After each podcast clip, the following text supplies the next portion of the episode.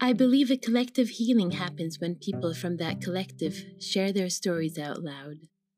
When the story no longer remains untold, hushed, and forgotten. For many of the women I interviewed, no one had asked them about the story of their first period. It was a forgotten story, one not to be brought up. I was honored to hear them tell their stories for the first time. This collection of first period stories, I see it as a healing circle, but also as an archive of stories for those who have not yet stepped into their cycle. There is a power and beauty in sharing our stories. It was something that I was expecting. It wasn't a surprise. But I don't remember my mom telling me about it. I do remember the first time I got my period. I was at home and I saw blood on my underwear. I think I had a few spots of blood weeks before that, but this was real and I was very excited.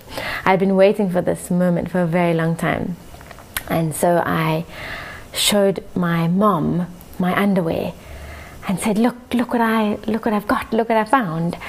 And she looked at it and said, oh, is that the first time you're having a period? She said, you know where the pads are, they're in my room.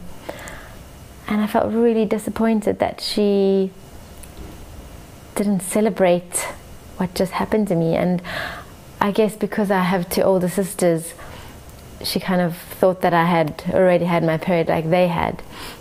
But it was really exciting for me, and I wished that I could have celebrated that more.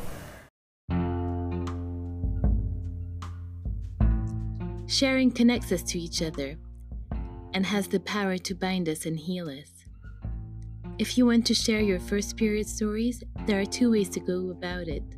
You can either send me a video of around 2-3 minutes looking straight into the camera and sharing your first period stories, or you can send me a picture of you around that time you got your first period along with your written story. Let's keep sharing our stories.